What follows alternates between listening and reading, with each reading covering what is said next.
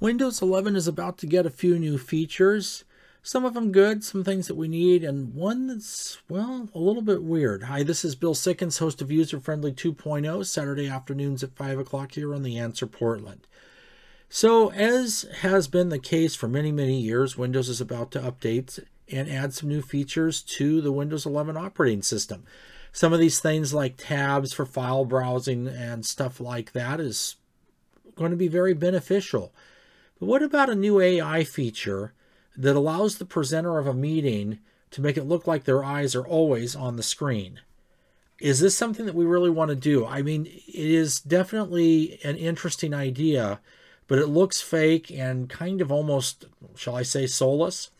We're going to talk about this and some of the other new things that we're looking at in our operating systems this Saturday afternoon at 5 o'clock here on The Answer Portland on User Friendly 2.0.